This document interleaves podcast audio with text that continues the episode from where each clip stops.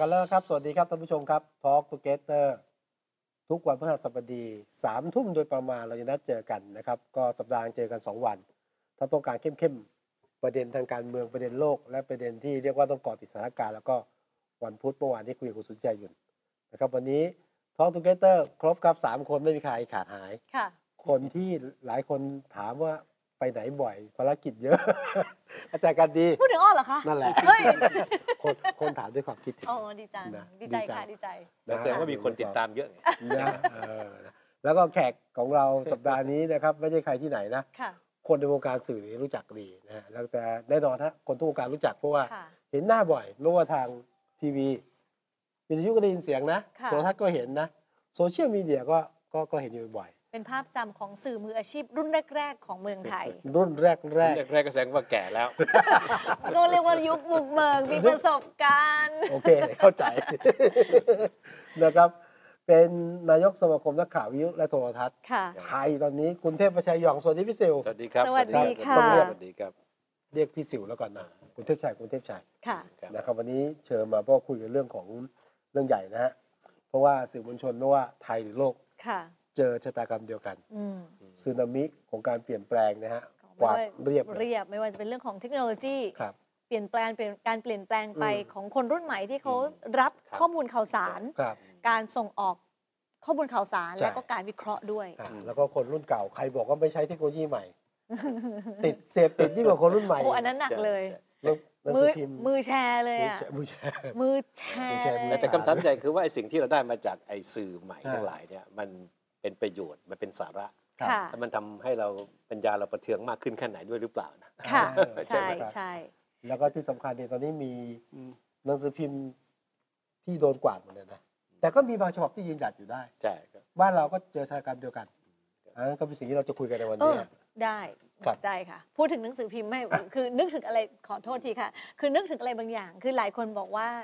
หนังสือพิมพ์เนี่ยจะโดนกวาดหายไป ทุกอย่างมันจะเป็นดิจิทัลอยู่บนอยู่บนอยู่บนเครื่องมือ อ่า ของเรามากขึ้น ก็ยังขายได้นะคะ ครับ เพราะว่าในแง่ของของ business model ก็จะมีการ เออ เอ่อจัดไว้ในเรื่องของข้อมูล แต่มีความเชื่อหรือไม่ว่าหลายคนที่คุยกันมาเนี่ยอาจจะเป็นคนยุคยุคนี้ก็ได้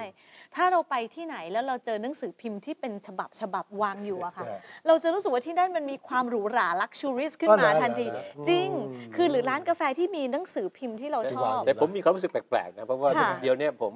เวลามีงานสัมมนางานประชุมข้างนอกเนี่ยผมไปร่วมด้วยนะครับ ผมจะเป็น ผมดูเหมือนจะเป็นคนเดียวที่ถือหนังสือพิมพ์เองขึ้นไป ดีขึ้นไป อ๋อ ก็ไม่ได้ประชุม อ๋อนี่ถือเข้าไปเออก็เท่นะ เท่ เออ เพราะคงเรื่องแปลกคนถือหนังสือพิมพ์เดี๋ยวนี้ เออ ๆค่ะ เมื่อก่อนนี้ถ้าคุณ น้อยน้อยถือหนังสือพิมพ์เนี่ย เท่ ความรู้สึกมันเออมันก็ อ่า ใช้ได้นะ ดู เดี๋ยวนี้ ภู คุณ มิฐาน ถือไปนี่ นะดูเขารู้ ภูมิฐาน เอ๊ะเขาเขารู้เลยว่าคุณคนรุ่นไหนอ่ะ แต่หนังสือพิมพ์ก็ยังอยู่ได้ใช่ไหมถ้ามองต่อ ความจริงมีคนทำนายการมรณะของหนังสือพิมพ์มา ครับ เมื่อ 40-50 ปีที่แล้วตอนที่ ค่ะ มีวิทยุตอนที่มีทีวี อ๋อ ใช่ไหม ตั้ง ครั แต่ บ ยุคนั้นเลย ไม่ใช่ เห ครั้ง อะ แรกที่มีคนทำนายว่า ครับ หมดยุคหนังสือพิมพ์แล้ว อืม อีกไม่กี่ปีก็เจ๊งแล้วนะคครัรับ บ ก็ทำนายมา 30 40 50 ปีแล้ว แต่หนังสือพิมพ์ ค่ะ ก็ยังอยู่ ค่ะ ใช่ไหมค แต่ รัอบแต่ ยู่ ว่า น้อยมากใช่ไหม แต่ว่าแน่นอนก็ต้องยอมรับความจริงว่า วิธีการสื่อสารของคน วิธีการรับข้อมูลข่าวสารของคน ครับ ก็เปลี่ยนรไปวดเร็ว เยอะมาก ค่ะ ใช่ไหมครับเราไม่เห็นเอ่อคนรุ่นใหม่อ่านหนังสือพิมพ์แล้วพูดง่าย ไม่ซื้อแล้ ๆ ว ลูกหลานนี่แทบไม่แตะเลยนะครับ ค่ะ มีมีวันหนึ่งผมฟังแล้วสะดุ้งเลยก็มีงานสัมมนานี่แหละนะครั ครับ บ แล้วก็มีนักศึกษานิเทศศาสตร์เอ่อภาคภาษาอังกฤษใช่ไหมผมก็ถามว่า 20กว่าคนที่คุยด้วยถามว่า ในห้องนี้มีใครอ่านหนังสือพิมพ์ภาษารายวันอยู่บ้าง ค่ะ ยกอยู่คนเดียวทั้ โอ้ งหมด โห นี่นี่นักศึกษาเป็นนิสิตแล้วกัน ใช่ คณะนิเทศศาสตร์ นิเทศศาสตร์แล้วด้วย ถามว่า ค่ะ เออทำไมถึงอ่านอ๋อ เออ บอกว่าเพราะว่าคุณยายยังรับให้อ่าน อยู่ เพราะถ้าหมายว่าถ้าคุณยายเลิกอ่านเมื่อไหร่เนี่ยนะ มันก็ ก็ไม่ได้อ่าน ก็ไม่อ่าน นั่นเอง อีกแล้วนะครับผมว่านี่คือความเปลี่ยนแปลงที่ต้องยอมรับว่าโอเค มันต้อง ละ มาใช่ไหม มันมันคืออาจจะไม่ได้ตายวันตายพรุ่งใช่ไหมครับหนังสือพิมพ์ ค่ะ แต่ว่านับวันเนี่ยไอความสำคัญของมันเริ่มถดถอยลง อืม ผมว่าความสำคัญคงไม่อยู่ที่ว่ายังมีกระดาษให้เราจับต้องอยู่หรือเปล่า ครับ ผมว่าความสำคัญอยู่ที่ว่าบทบาทหรืออิทธิพลของหนังสือพิมพ์ต่อ ค่ะ สังคมมากกว่า อ่า ทุกวันนี้เราแทบไม่ได้ยินข่าวว่าหนังสือพิมพ์คนขุดประเด็นอะไรขึ้นมา อืม พาดหัวอะไรแล้วทำให้มันเกิดความเปลี่ยนแปลงหรือ ครับ ความมือหวาใช่ไหมครับถ้าคุณการดีคุณวิสุทธิ์จำได้ ถ้าย้อนกลับไปสักสิบยีปีที่แล้วเนี่ย ค่ะ ทุกเช้าเนี่ยทุกคนต้องรู้ว่า ใช่ ไทยรัฐผัดหัวอะไรเดือน Headline นิวพัดเดือน คือ อะ อะไร ไร และเป็นตัวกำหนดอารมณ์ของคนในวันนั้นเลย ค่ะกครับ รอบบ่ายกรอบเช้ากรอบเที่ยง ใช่ไหม กรอบเย็นแล้วก็แข่งกัน ใช่ใช่เมื่อก่อนมี พาดหัว มีค่ะ ทุกวันนี้มันกลายเป็นว่าหนังสือพิมพ์จะล้าหลังที่สุดในแง่ของความเร็ว ในแง่ของการจุดประเด็น ในแง่ของการสร้างกระแสขึ้นมา ค่ะ แต่ว่าหนังสือพิมพ์เคยมีพลัง คือพลังเหมือนกำหนดวาระนะ ใช่ เล่นเรื่องอะไรเนี่ย อืม เอาไปหมดเลย เช่น ไม่เห็นด้วยกับขึ้นค่ารถเมล์ อืม ล้มรัฐบาลได้นะ ภายในภายในสามวันรัฐรัฐบาลต้อง ครับ เปลี่ยนต้องเปลี่ยน แก๊สขึ้นราคา จุด เมื่ก่นนะ อารมณ์ อ่า แต่ถ้าเรามอง อะไรนะ หนังสือพิมพ์เป็นเพียงแค่สิ่งพิมพ์แต่สุดท้ายอย่างที่คุณเทพชัยว่า ว่ามันคือคอนเทนต์ที่มันจะอยู่ในรูปแบบหรือฟอร์มไหน ใช่ ก็ได้ ใช่ นั่นก็แปลว่าเอ่อเอ่อ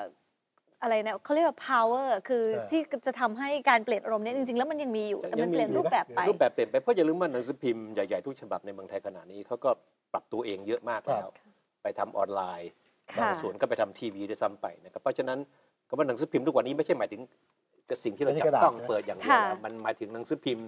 ที่อยู่บนกระดาษด้วย และอยู่บนจอคอมพิวเตอร์ และรูปแบ และ บ อยู่บนจอทีวีด้วย อืม แต่ว่าเพิ่นเราพอพูดคำว่าหนังสือพิมพ์เนี่ยแล้วนึกถึงโอ้โหเปิด ต้องเปิดใหญ่จัง อ่านในห้องน้ำอ่านที่ออฟฟิศเท่านั้นเองใช่ไหม เท่ๆเออ แต่สุดท้ายผมก็คิดว่า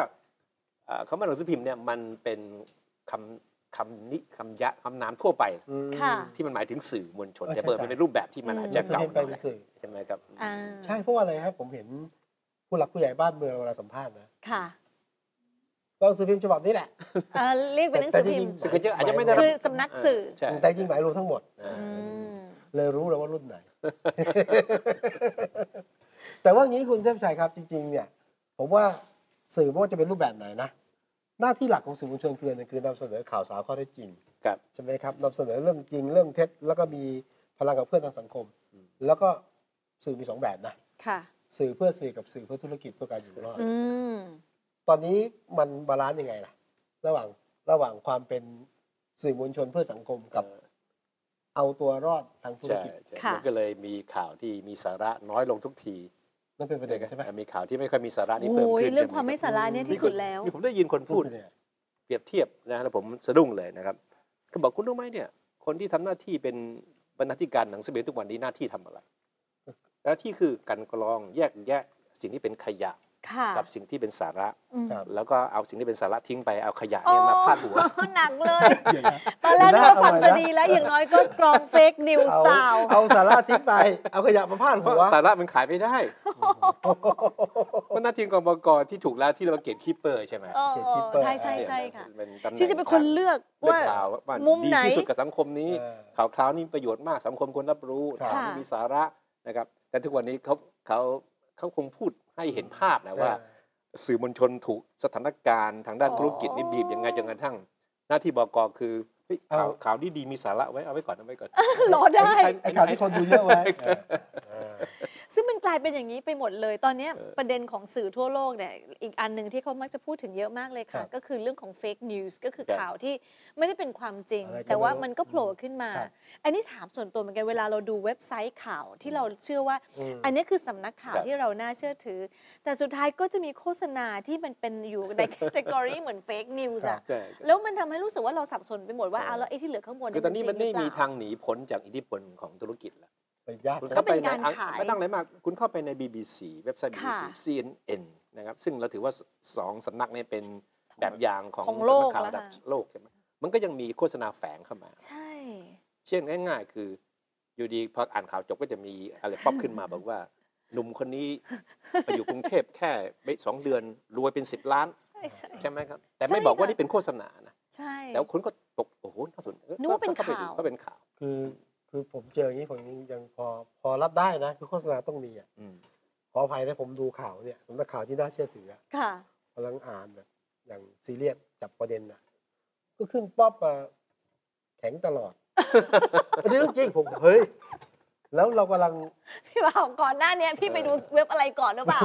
มันก็จำได้ว่าพี่เป็นคนชอบดูอะไรแบบนี้ แต่ว่าแต่ว่าผมว่า เออ ไอ้สิ่งไอ้สิ่งที่มันที่เราเห็นแบบนี้เนี่ยมันมันมันมันเด่นชัดในตัวมันเอง ที่เราพอแยกแยะ ค่ะ ได้ว่ามัน ครับ คืออะไรระดับหนึ่งแต่ว่า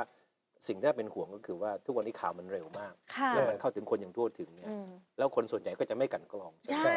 ข่าวที่มันมีสาระข่าวที่มันมีผลกระทบต่อเรื่องความมั่นคงต่อเรื่องเศรษฐกิจการเมืองเนี่ อืมยอันนี้คือสิ่งที่มันมันมันแพร่กระจายอย่างรวดเร็ว ครับ ถึงได้เกิดไอ้คำถามมากมายต่อบทบาทของของ เอ่อคนที่ให้บริการทางด้านสื่อออนไลน์ทั้งหลายโซเชียลมีเดียทั้งหลายอย่าง Facebook ผมคิดว่าเมื่อวานเมื่อวานเนี่ยทางมาร์คซักเกอร์เบิร์ก ครับ ค่ะ ก็ต้องไปให้การกับสภา ที่สภา รัฐสภาของยุโร รอ ป บหนึ่ง ผมคิดว่า ค่ะ เป็นคำถามหนึ่งที่น่าสนใจมากจากคนที่เป็นตัวแทนของรัฐบาลเบลเยียมเนี่ยคเขารั ก็ บ ถามง่ายๆเลยว่าว่า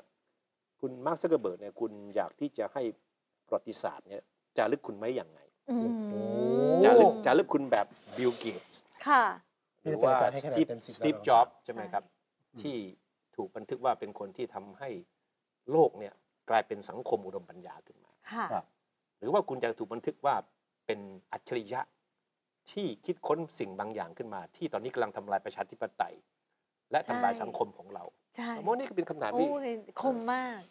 แหลมคม เป็นคำถามที่แหล มาก มคมมากแต่แน่นอนมาร์คซักเกอร์เบิร์กก็คงตอบไม่ได้หรอก ครับ และคงไม่พร้อมจะตอบ แต่อันนี่ก็เป็นคำถามจริงๆคงไม่ใช่คำถามถามมาร์คซักเกอร์เบิร์กนะ เออ อย่างเดียว อืม ถามทุกคนที่เป็นสื่อด้วย ใช่ใช่ นะว่าคุณต้องการให้คนจดจำคุณว่าอย่างไร ค่ะ นะฮะแต่ว่าคนในวงการสื่อ ยุคนี้อาจจะถามว่า คุณต้องตอบผมก่อนว่าผมจะรอดยังไง ก่อนจะถามคำถามนี้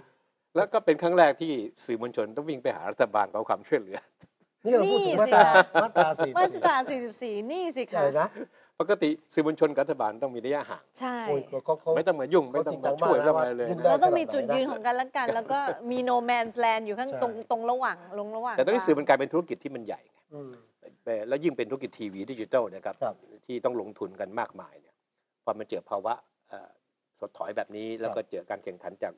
โซเชียลมีเดียแล้วเกิดจาก ค่ะ ความล้มเหลวของกสทช ครับ ในการประเมินสถานการณ์ในการ อืม เอ่อในการจัดการกับส่วนที่กสทช ต้องดูแล เพื่อให้ ค่ะ ประชาชนพร้อมในการรับทีวีดิจิทัลเนี่ยมันก็ทำให้สื่อถูกบีบบังคับด้วย ภาวะการขาดทุน อืม จนกระทั่ง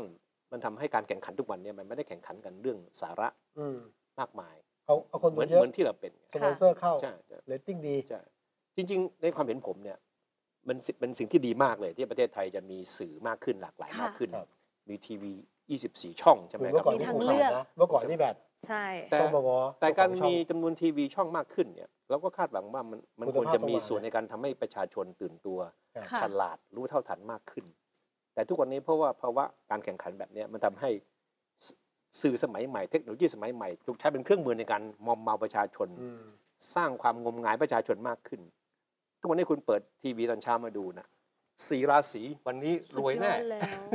ใช่ไหม ตอนเช้าเนี่ยเมื่อคือต้องต้องเรียนว่าต้องมีที่บ้านเนี่ยจำได้ว่าเมื่อเข้าห้องน้ำแปรงฟันต้องเปิดข่าวดูตอนเช้า อ่า วันนี้ไม่จำเป็นแล้วอะ เออ เพราะไม่อยากดูเลย เพราะจะมีตั้งแต่งูเหลือมไปติดไอ้นู่น หรืออะไรอย่างเงี้ย แล้วอื้อหือมันสาระมันอยู่ตรงไหน เราอยากจะได้การวิเคราะห์อย่างเฉียบคม เราอยากได้เอ่อสถานการณ์โลกเป็นอย่างไร คือผมสงสัยมาตลอดนะว่าทำไมประเทศไทยเป็นประเทศเดียวที่ อืม ข่าวเหล่านี้เนี่ย มันถึงได้เป็นข่าวได้ทุกทุกกลางเดือนกับกับทุกปลาย เดือน หมูห้าขา เออหวยออก สองหัวเนี่ย หวยออก ผมผมไปมาเกือบทุกประเทศแล้วนะ ทำไม ผมก็ไม่ อ่ะ เห็นผม จริง ประเทศรัสเซียก็ไม่เห็นมีที่ อุ๊ยประเทศอื่นเขาออกล็อต โป ล็อต แล โต้ ด์ะ เป็นบ่อยกว่าเราอีก ไม่เคยมีไม่ไม่เคยมีทีวี ครับ หรือสื่อไหนที่ให้ใบหวยแบบนี้เลยประเทศไทยเป็นประเทศเดียวอาจจะมีเพื่อนบ้านและบางประเทศที่เริ่มเรียนแบบเราก็ได้นะแต่ว่า ซึ่งเราก็เป็นผู้ส่งอิทธิพลทางด้าน แต่ นี้ ว่า ไป ไม่มี แล้ว จริงไม่มีจริง ไม่ประเทศอื่นไม่มีหรอกวันนี้เปิดมาราศีนี้เอ่อซื้อนั่นรวยแน่ ครับ ทำทำไม่ดีแน่ไม่มี คือมันแปลกจังเลยเวลาอย่างเมื่อก่อนกว่าเราจะเข้าถึงสื่อในคุณภาพที่มีการวิเคราะห์ไม่ว่าจะเป็นอย่าง CNN BBC หรืออะไรต่างๆ ที่เราดูเรื่องนี้เขาจะโอ้มันคมคำถามที่คมชัด เออ แต่ทำไมเราไม่ได้อัปเกรดไปจุดจุดนั้นสักทีอะคะเราเราเราหาจุดยืนของเราที่ชัดเจนมากขึ้นทุกวันว่า ของไร้สาระเนี่ยจะมาก่อนแล้วยาวด้วย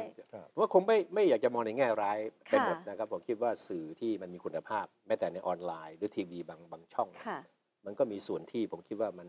ก็สะท้อนความเปลี่ยนแปลงของสังคม อืม ในแง่ที่ให้ความรู้ อืม นะครับให้ให้ไอ้ภูมิปัญญากับเราเนี่ยมีอยู่ระดับหนึ่งเพียงแต่ว่าสิ่งที่เราเห็นน่ะมันเป็นส่วนใหญ่ไงที่มันถาโถมใส่ก็เราทุกวัน ตื่นเช้ามาเปิดทีวีไล่แต่ละช่องเนี่ย เหมือนกัน เหมือนกันหมดเลย ค ล รับ อตเตอรี่ 30 ล้าน นะครับเอ่อครอบครัวกลาง ครับ นะครับ เรื่องเรื่องที่มันโดนใจคนน่ะใช่ไหมครับ ซึ่งสิ่งที่ผมเป็นห่วงคืออย่างนี้ครับ ก็คือว่าเชิงธุรกิจก็เข้าใจว่าต้องอยู่รอดด้วยเชิงธุรกิจแต่ว่า พอแรงกดดันทางธุรกิจมันมีต่อการทำหน้าที่ของสื่อเนี่ย ทุกคนก็จะแข่งขันกันรายงานข่าวที่มีเรตติ้งอย่างเดียว อืม ค่ะ ทำเรื่องอาเซียนทำไมลงทุนก็ต้องเยอะคนก็ ค่ะ ไม่ดู ครับ ใช่ไหมแต่ไม่ต้องไปทำเรื่องสืบสวนสอบสวน อ่า ทำไมต้องไป ใช่ วิเคราะห์เรื่องเศรษฐกิจที่มันยากเหลือเกิน ต้องเปลืองเงิน คนดูก็ไม่กี่พันคน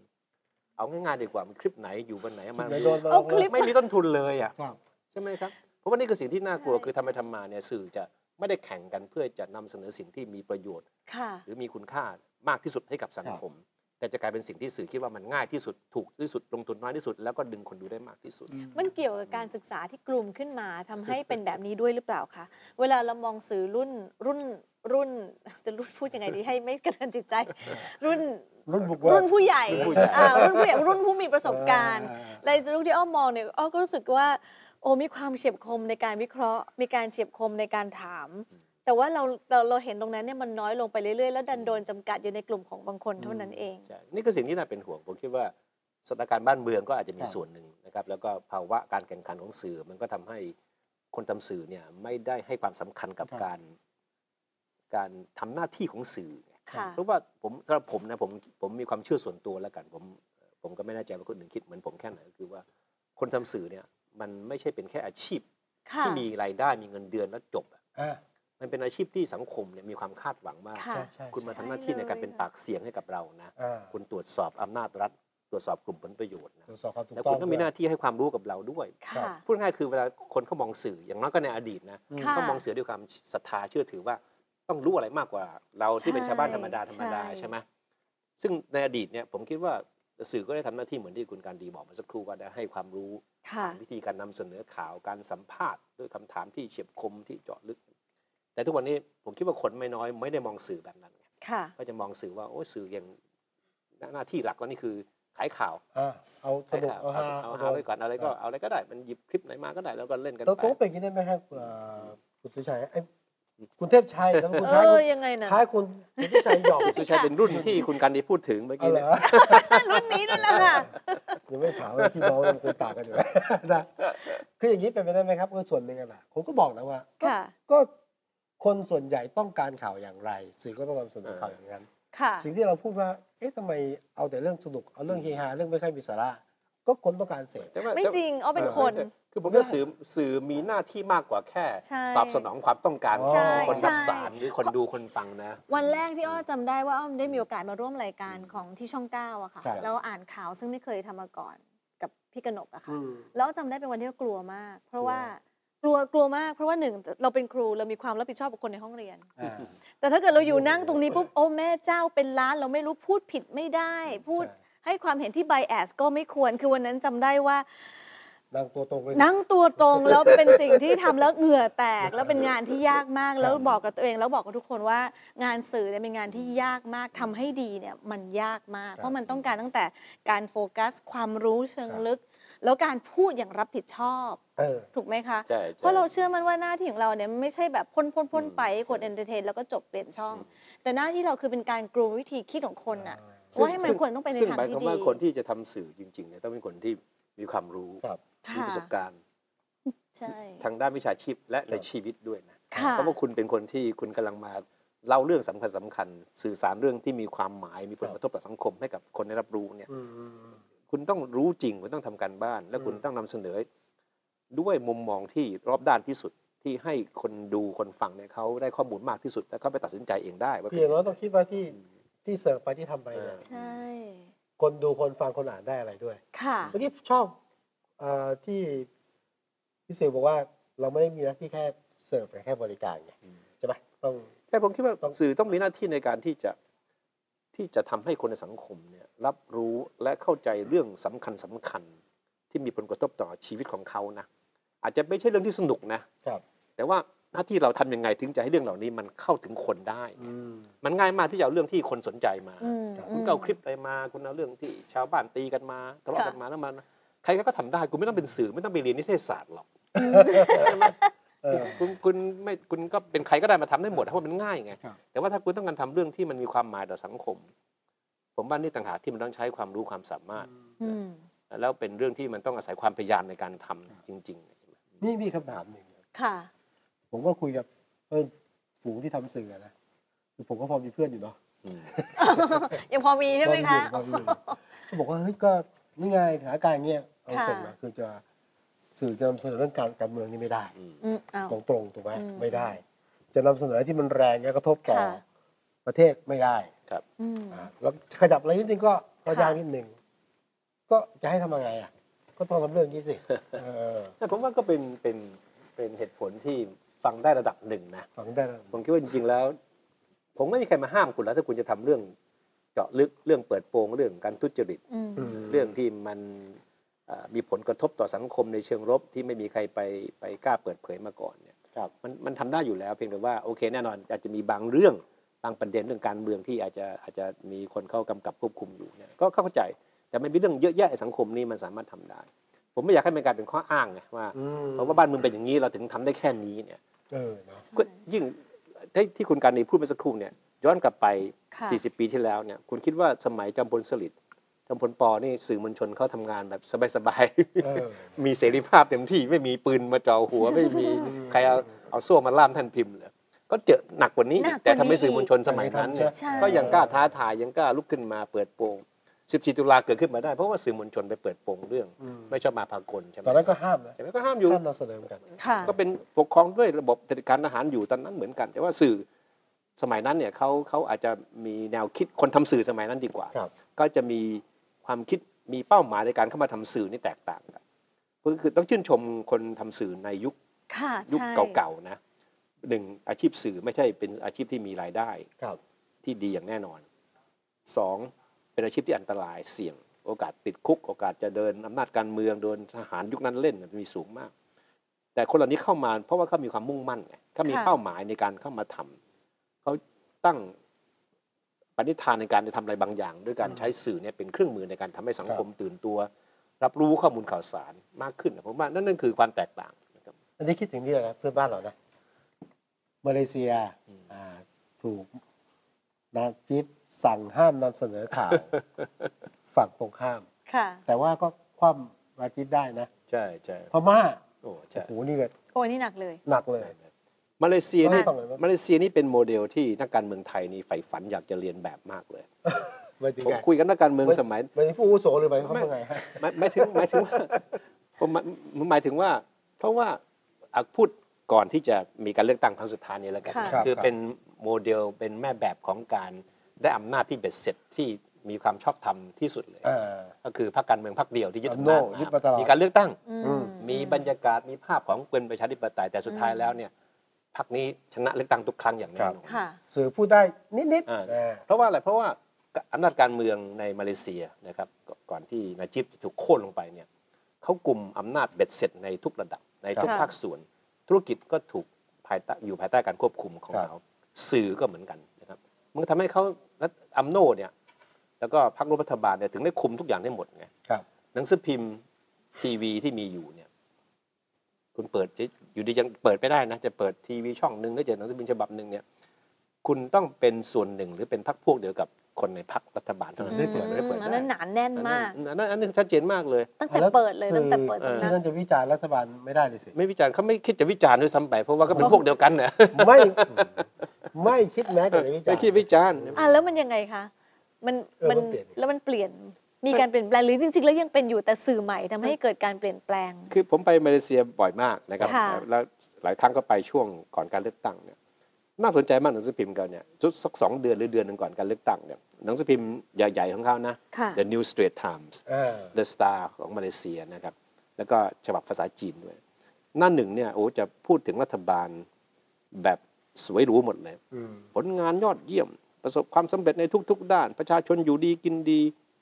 จะไม่มีความเห็นของนักวิชาการหรือนักการเมืองฝ่ายค้าน ครับ ที่จะมีความเห็นตรงข้ามกันในปรากฏเลย อืม แล้วยิ่งช่วงเลือกตั้งไม่ต้องพูดถึง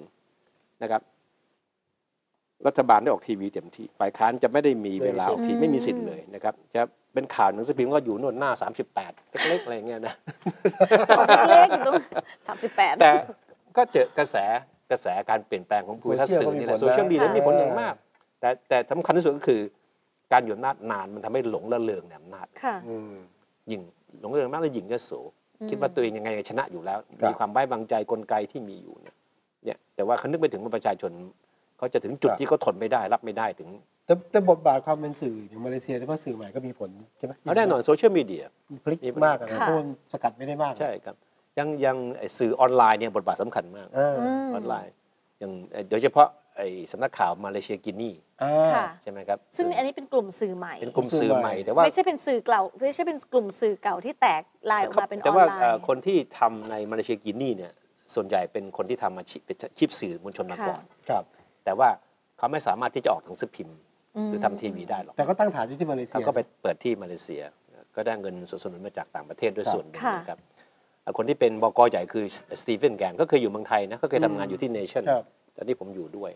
ก็เป็นคนลุกขึ้นเป็นคนเชื้อสายจีน ครับ นะครับแล้วก็มีก็มีความเชื่อมั่นในพลังของสื่อแหละเขาถึงกลับไปแล้วก็เป็นสื่อเดียวที่ที่เอ่อที่สามารคถรับ ที่กล้าตรวจสอบ แต่ก็โดนโดน โดน เล่นงานบ่อยมาก กว่า ส่ง จะ ตำรวจเข้าไปตรวจก็ไปยึดเครื่องคอมพิวเตอร์มั่งตั้งข้อหาอะไรมั่งมากมายเลยนะครับ ค่ะ เมื่อวานนี้เมื่อคืนนี้มีโอกาสคุยกับคุณสุทธิชัยอยู่ ครับ อืมไล่าให้ฟังเรื่องมาเลเซียกินนี่ ค่ะ บอกว่าถูกสกัดใช่ไหมฮะ อืม ออกได้เฉพาะโซเชียล ใช่ แล้วมหาเดชก็แน่มากนะ คือรู้นะ มาให้สัมภาษณ์สื่อทางไทย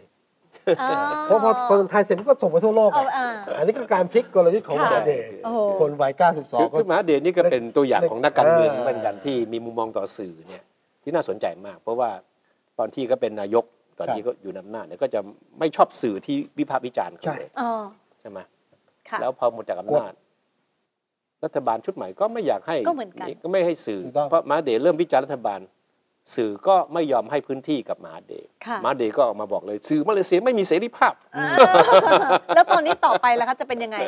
อันนี้อันนี้บทพิสูจน์นะ ค่ะ บทพิสูจน์นะสำหรับมหาเดช แต่ผมคิดว่าตอนนี้บรรยากาศสื่อเปลี่ยนทันทีเลยนะ ภายใน ค่ะ วันรุ่งขึ้นเนี่ยไอ้สเตรทไทม์เรียกประชุมเลย ประชุมบกเลย ว่าจากนี้ไปเราต้องปรับตัว อืม ให้เข้ากับสถานการณ์ใหม่ สถานการณ์ใหม่ผู้นำใหม่ ใช่ เพราะสเตรทไทม์ดูเดอะสตาร์เนี่ยว่าเชียร์รัฐบาลแบบสุดๆร้อยเปอร์เซ็นต์ ค่ะ ทุกทุกข่าวทุกทุกบทความ ตอนนี้ทำตัวยังไงล่ะ ๆไปไม่ถูก เออ ผมว่าน่าสนใจมากนะ ไป ค ไม่ น ถูกนะ คนที่เป็นที่ที่เมื่อก่อนก็ไม่กล้าแตะอัมโนนะ ไม่เคยรายงานเรื่องการคอร์รัปชันการทุจริตในโครงการวันเอ็มดีบีเลย โอ้ แต่แล้วคุณคิดดูคนคนที่ทำสื่อเนี่ยความน่าเชื่อถืออยู่ตรงไหนอะ ค่ะ คุณสามารถเปลี่ยนแบบนี้ได้เนี่ยนะ ใช่ นั่นสิ แล้ว คะ พอสถานการณ์เปลี่ยนใหม่เนี่ยผมว่าสื่อก็ทำตัวไม่ถูกเปลี่ยนไม่ถูกนะ ไอ้นี่ก็อันนี้มองต่อไปก็เป็นการพิสูจน์ทราบ เคยชินเหมือนกันนะ integrity ของสื่อก็มากพอสมควรนะคะ อ่าอันนี้คือของมาเลเซียแต่ของของพม่าเป็นไง ไว้พม่านี่เป็นสิ่งที่ต้องพูดตรงๆว่ามันน่าผิดหวัง อืม ก็ ค่ะ เมื่อสักสองสัปดาห์สามสัปดาห์ที่แล้วเนี่ยก็มีอดีตโฆษกเอ่อของรัฐบาลชุดที่แล้วเนี่ยมา ครับ เมืองไทย แล้วก็จะมีนักข่าวพม่ามาเมืองไทยบ่อยมาก ผมก็มีโอกาสได้พูดคุย อืม ทุกคนพูดตรงกันเลยว่าผิดหวังในตัวองซานซูจีมาก อืม เพราะว่าตอนที่เธอชนะ ค่ะ การเลือกตั้งขึ้นมา ครับ ใช่ไหมภาพเธอใหญ่โตมากเลย โอ้ เป็นคนที่จะพลิกโฉมเปลี่ยน เป็นมีเป็นความหวังข เมีย อน ง มา ชาวเมียนมามาโดยตล โดอยเฉด พาะสื่อก็จะมีเสรีภาพมากขึ้น ครับ มันมีประโยคหนึ่งที่เอ่อนักข่าวอาวุโสคนหนึ่งของพม่าบอกพูดมาแล้วผมเห็นภาพเลย ก็บอกว่าคุณเทพชัยครับ ผมต้องยอมรับว่าสมัยก่อนเนี่ย สื่อมวลชนพม่านะกลัวทหาร อืม แต่ทุกวันนี้เรากลัวองซานซูจี มาก กว่าแต่กลมกลืนมากกว่านะ เพราะว่าเธอมีภาพเป็นประชาธิปไตยไง ค่ะ ใช่ ไหมแต่ว่าสิ่งที่น่ากลัวขององซานซูจี คือว่าจะใช้เครื่องมือปล่อยให้ทุกคนคนอื่นๆเนี่ยใช้อำนาจในการเล่นงานสื่อ แต่ตัวเองไม่ได้ดูตรง แต่จะไม่เล่นโดยตรง อืม แล้วก็เป็นเธอเป็นคนที่ไม่ทนเสียงวิจารณ์ เพราะว่าเธอมีความรู้สึกว่านี่ความเห็นของนักข่าวพม่านะมีความรู้สึกว่า ค่ะ เธอเป็นคนที่สื่อมวลชนพม่าชื่นชมมาตลอดนะอย่าลืมนะ อ่าใช่ ธอป็น ใช่เพราะเขาเข้าใจแบบนั้น เลยนะ แน่นอนครับ ใช่ใช่เหมือนก็มีแบบ เออ แฟนเบสอยู่แล้ว เออแล้วใครคุณเป็นใครจะมาวิจารณ์เรา อ่า อันนี้นี่คือสิ่งที่ที่ค่อนข้างอันตรายเมื่อคนถึงจุดหนึ่งแล้ควรั นะ บ ถ้าถ้าไม่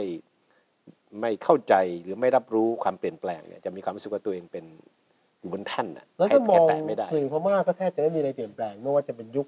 เพราะกฎหมายทั้งหลายเนี่ยที่ทหารเคยใช้เล่นงานสื่อคพรั ม่า บ ก็ยังมีอ ก็ ยู่ ยังใช้อยู่ นะแล้วมีคนก็บอกด้วยว่าจำนวนของบกหรือนักนักข่าวที่โดนเล่นงาน ยุคนี้ ยุคประชาธิปไตยเนี่ยจำนวนมากกว่ายุคทหารอี เอา ก ตายเป็นอย่างนั้นไป เพราะยุคทหารก็ไม่ต้องเล่นงานเขาใช้วิธีเซ็นเซอร์ก่อนตีพิมพ์ไง อ๋อ ก็ อ๋ออันนี้คือออกมาแล้วเลยไปเช็คบินที่หลัง เช็คบินทีหลัง น่ากลัวกว่า เรียกว่า pre publication censorship ครับ อ่าใช่ไหมก็คือ สมัยก่อนนไม่ใช่ง่ายๆนะมันจะพิมพ์หนังสือพิมพ์เล่มหนึ่งคุณต้องเอาทุกหน้าเนี่ยไปให้ทหารดูก่อนนะอันไหนไม่ดีก็แบ็ค โดน เลย ออ แบ็ ก คแบ็คแบ็ค อันนี้พูดถึงพม่าใช่ไหม พม่าพม่าพม่าเมืองไทยก็เคยเกิดขึ้นนะในอดีตแต่ ครับ นานมาแล้ว เออแต่อ้าวแล้วกลับมาที่เมืองไทยตอนนี้ ค่ะ ถ้ามองในแง่ของความเป็นสื่อมวลชนที่ทำหน้าที่สื่อนะครับ คุณเทพชัยมองว่า พอใจไหมหรือว่าประคองสถานการณ์ได้แค่ไหนยังไงกับการทำหน้าที่สื่อมวลชน ไม่ผมคงผมอย่างที่ผมเรียนเมื่อสักครู่ว่าไอการที่มีเทคโนโลยีใหม่ทางด้านการสื่อสารเนี่ยมันควรจะถูกใช้เป็นเครื่องมือในการทำให้สังคมตื่นตัวฉลาด อืม อะไรมากขึ้นไงแล้วแล้วผมเชื่อในอำนาจของสื่อในการเปลี่ยนแปลงสังคมได้ แต่ถ้าสื่อมัวแต่วุ่นวายกับเรื่องความอยู่รอดอย่างเดียวทางธุรกิจเนี่ย แล้วไม่บทบาทตรงนี้มองข้ามไปเนี่ย ผมคิดว่าบทบาทของสื่อก็คงไม่ได้ช่วยมากหรอกในการ อืม ทำให้สังคมไทยมันมันคนในสังคมตื่นตัว รอบรู้มากขึ้น เข้าใจอะไรมากขึ้นเนี่ย ผมว่าตรงเนี้ยที่น่าเป็นห่วง เมื่อขอโทษที เอากำเลยลังจะ ค่ะ พูดเมื่อกี้พูดถึงมาตรา44ตกลงมาช่วยใช่ไหม ก็คงช่วยคงช่วยต่อลมหายใจก็ใช้คำนี้ดีกว่า เออจะจะได้ พอจะหายใจได้อีกเพือกไหมฮะ ผมว่าก็คงไม่คงช่วยได้ระดับหนึ่งในแง่ธุรกิจว่าหนึ่งอย่างน้อยอ่าคุณไม่ต้องจ่ายค่าอ่าใบอนุญาตใช่ไหมครับ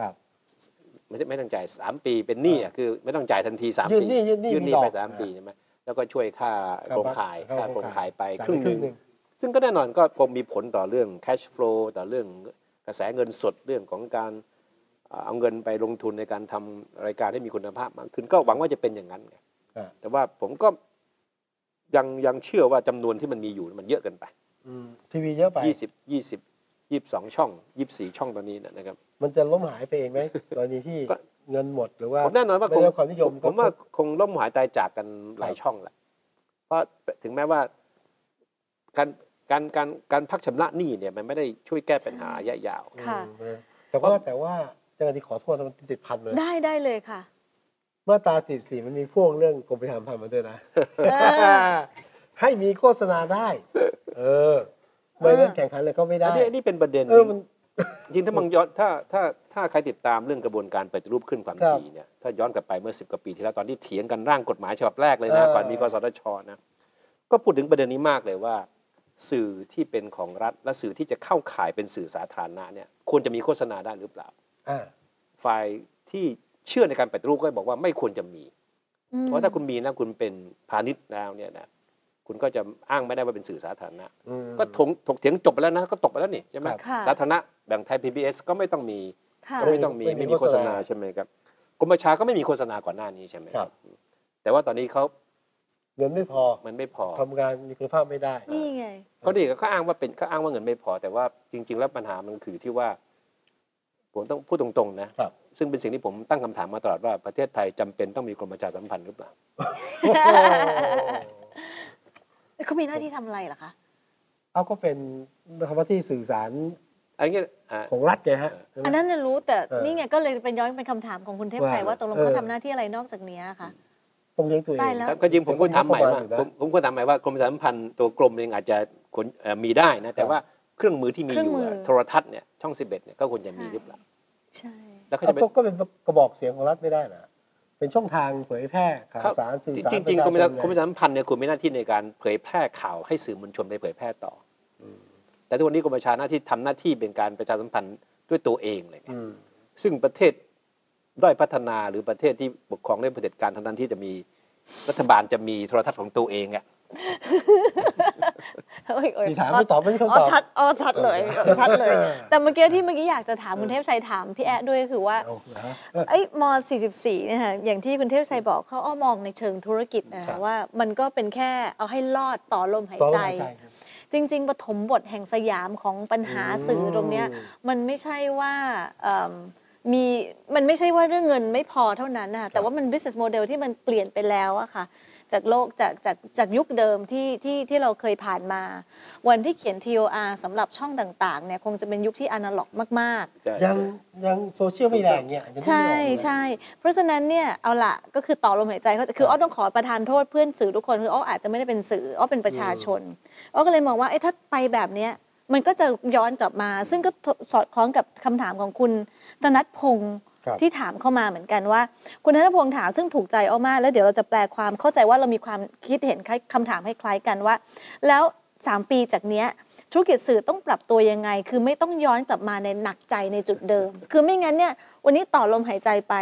ปัญหามันก็จะกลับมาสแควร์วัน เพราะว่า ปฐมบทของปัญหา เนี่ย มันอยู่ที่ business model หรือการการสร้างสื่อตั้งแต่ต้น เพราะเราสร้างแบบนี้เราลงทุนไปแบบนี้ในขณะที่ความต้องการของโลกมันเปลี่ยนไปข้างหน้า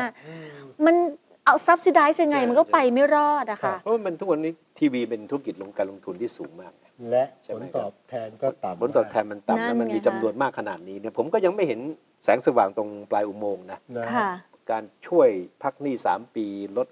ค่าโครงการขายเนี่ยก็อย่างที่ว่าคือช่วยลดภาระเฉพาะหน้านั่นเอง ค่ะ แต่ว่าระยะยาวแล้วเนี่ยมันจะอยู่ได้ยังไงก็ต่อเมื่อมีคนดูคุณอะแล้วคุณจะดูมีคนจะดูคุณได้ต่อเมื่อคุณมีรายการที่ดี อืม รายการที่ดีก็หมายถึงการลงทุน เอาลงทุน ใช่ไหมแล้วคุณมีเงินจะลงทุนหรือเปล่าคุณพร้อม อืม จะลงทุนหรือเปล่าซึ่งยาก ซึ่งยากและจำนวนคนดูทีวีเนี่ยมันก็ลดน้อยลง ครั ใช่ บ ไหมครับ มันก็มีช่องทางอื่นที่คนรับรับรู้ข้อมูลข่าวสารได้ เพราะสุดท้ายแล้วก็ผมก็เชื่อว่าคงจะล่มหายตายจากกันไปหลายช่อง เอ้ยอันนี้ป่ะที่เนี่ยทำให้ ผมใช้ว่าสื่ออยู่ในมือเสีย นะเอาจริงๆคือตอนประมูลเนี่ย ก็มี ค่ะ หลายบริษัทหลา ค ย รับ หน่วยก็มาแย่งชิงประมูลนะประมูลเสร็จไม่ไหวนะก็ขายต่อ ค่ะ ขายเวลาต่อ เสเสียที่ คือตอนนี้ เจ้าของธุรกิจ คือตอนนี้ เจ้าขงธุรกิจ ตอนนี้เรา บกว่ เรามี ถือหุ้นนะ เจ้าพ่อ ใช่ ทีวี เออเออ เรามีเจ้าพ่อทีวีดิจิทัลเกิดขึ้นใหม่แล้ว ใครฮะ ก็คือคนที่เห็นโฆษณาโทรเข้ามาภายในสิบนาทีนี้ คือจะเป็นทุกช่องจะมีหมด จะมี แล้วจะมีมากขึ้นทุกทีเพราะว่าหนึ่ง มันจำเป็นใช่ไหม มันจะเป็นมันเพื่อความอยู่รอด อืม บางช่องถึงกับเหมาให้เวลาไปเลย ใช่ใช่ใช่ผมมีการแบบนั้นเอาไปเลย แล้วมันแล้วมันแล้วมันมีความหมายยังไงเนี่ยมันอาจจะเป็นการตอบคำถามก็ว่าคนดูทีวีหายไปจริงหรือเปล่าถ้ามันหายไปจริงทำไมเขาถึงยอมลงทุนซื้อเวลาโฆษณาไอ้สินค้าเหล่านี้แล้วมันขายได้ด้วยนะ ขายได้จริงใช่ ขาไหยม ได้ คะ จริงนะ ไอ้ ไม่งั้น ที่ เออ สิบนาทีจากนี้ลดจากหมื่นห้า ใช่ เหลือ เนี่ย สองพัน เนี่ย โอ้พระเจ้าชอบชอบชอบ อันนี้เป็นการวัดวัดเรตติ้งที่ดีที่สุดเลย ใช่ใช่ ค่ะ เพราะว่าถ้าหลัง โทรมา สิบนาทันทีที ไปแล้วเนี่ยคือจะไม่มีการโทรไปแล้ว เพราะคนจากซื้อก็ถูกกระตุ้นเดียวนั้นอ่ะ ค่ะ แบบก็คุณโทรมาสิบนาทีนี้สองแถมหนึ่งลดราคาเท่าไหร่เนี่ยถ้าเลยสิบนาทีไปแล้วก็จะไม่โทรมา ราคาพันบาท อ่า เอาไปเลยครับสามร้อย แต่ว่าอีกแง่มุมหนึ่งที่น่าสนใจ คือเท่าที่ผมคุยกับคนที่ทำธุรกิจทางด้านนี้เนี่ยเขาก็ตั้งข้อสังเกตว่า ครับ สินค้าส่วนใหญ่เนี่ย ไม่ใช่สินค้าวัยรุ่นนะสังเกตดู โอ้เหร ดี ออ๋ออ อืม เป็นสินค้า ไม่ใช่ใช่ ออกกำลังกายสำหรับคนที่อายุมากหน่อย ครับ ใช่ซีดีธรรมะ เพลงลูกทุ่ง อ่า สินค้าที่ที่เป็นห้องเครื่องครัวใช่ไหมครับ ค่ะใช่ค่ จะไม่สินค้าประเภทที่ที่วัยรุ่นก็ซื้อกันเนี่ย ใช่ ซึ่งก็หมาย ใช่ ความว่าคนดูส่วนใหญ่เนี่ยเป็นคนที่อายุสูงขึ้นมาหน่อยหนึ่ง ค่ะ เขาบอกยิ่งเป็นสินค้าที่กลุ่มเป้าหมายเป็นคนอายุสูงหน่อยเนี่ยยิ่งยิ่งจะขายดี อ่ เพราะว่าคนคนอายุมากนี่มีเวลาดูทีวีเยอะ ค่ะแต่ไม่ นั่นแปล แต่ ว่า ไม่ค่อยซื้อออนไลน์ นั่นแปลว่า ไปซื้ออะไรนี่ แต่ ซื้ ไม่ อแบ ค่อบ ยซื้อออนไล ซื้อ น์ โทรศัพท์เลย แล้วแล้วเห็นเนี่ยเห็น ใช่ เห็น ใช่ เห็น นั่นแปลว่า ทีวีคนจะดูน้อยลงจริงใช่ไหม ก็ก็นะคือต้องไม่คืออย่างนี้ดีกว่าผมว่าคนดูทีวีรุ่นใหม่น่ะน้อยลง ค่ะ คนที่ดูแล้วในอดีต ครั นะ บ คงอย่างพวกเราก็ยังดูอยู่ใช่ไหมอาจจะดูน้อยลงก็ได้ แต่ว่ายังดูอยู่ระดับ เอ หนึ อง แต่ว่า เอ้ยอย่างเงี้ย ดูน้อยลงไหม น้อยลงมาก พอพอถามเนี่ยอ้อก็อยากรู้เหมือนกัน อย่างเงี้ยเดี๋ยวขอถามเพื่อนๆที่ดู ครับ อยู่เลยไหม ครับ ให้เขาไลน์ให้เขา ว่า เอ่อ ว่าดูทีวีไหม ให้ดูไหมหรือว่าดูดูอะ ห ไร ว่าดูน้อยลง ใช่ ะ อ้อ หรื ขอเปิดเรื่องให้ก็ได้ เออ ว่าอ้อดูมีทีวีกี่เครื่องทีวีอย่างเงี้ยค่ะ อยู่ เออ ที่บ้าน เวลาเปิดน้อยมา ครั ก บ วันจันทร์ถึงศุกร์แทบแทบจะไม่เปิดเลย เพราะว่า เออ ข่าวเราจะดูตอนเราทำงาน แล้วก็ออนไลน์ดูเว็บไปใช่ไหมคะ อ่า จะดูก็ต่อเมื่อเปิดแล้วล่ะ แล้วเราก็ไม่ subscribe อะไรเลยด้วยนะ มีอย่างเดียว คือ Netflix อ่า โอ้ยอันเดียวก็ดูไม่พอแล้วไม่หมดแล้ว เออ ใช่ คือ คือก็เรียนด้วยขอประทานโทษด้วยด้วยความสัตย์จริงอะ ครั ค่ะ บ ว่าเราไม่ได้ดูสื่อในไทยเลย คือดูตอนที่มันเข้ามาชนหน้าเวลาเรา ครับ ฟังเลยมันมีข่าวอะไรแล้วเราก็ค่อยไปเสิร์ชตามเรื่องนั้นเนี่ยค่ะ ก็ดูไม่ดูหรือดูน้อยลงบอกมา น้อยมากมหา ผม ศา เล่ประส ล บการณ์ผมไหม ได้เลยค่ะอันนี้คนละรุ่นกันไปเดี๋ยวเชิญชวนนะ ช่วย ใกล้คีง ช่วย น เล่ามาให้ฟังหน่อยอยากรู้ รุ่นพี่แค่ไม่ถึงสิบปี โอ้ยค่ะแล้วแต่สะดวก เมื่อก่อนทีวีที่บ้านผมเวลาเสียนะ ค่ะ เดือดร้อนมากนะ โอ้ยใช่ใช่ไม่ได้เลย ทั้งทันที รีบซ่อม ใช่ ถ้าถ้าคือ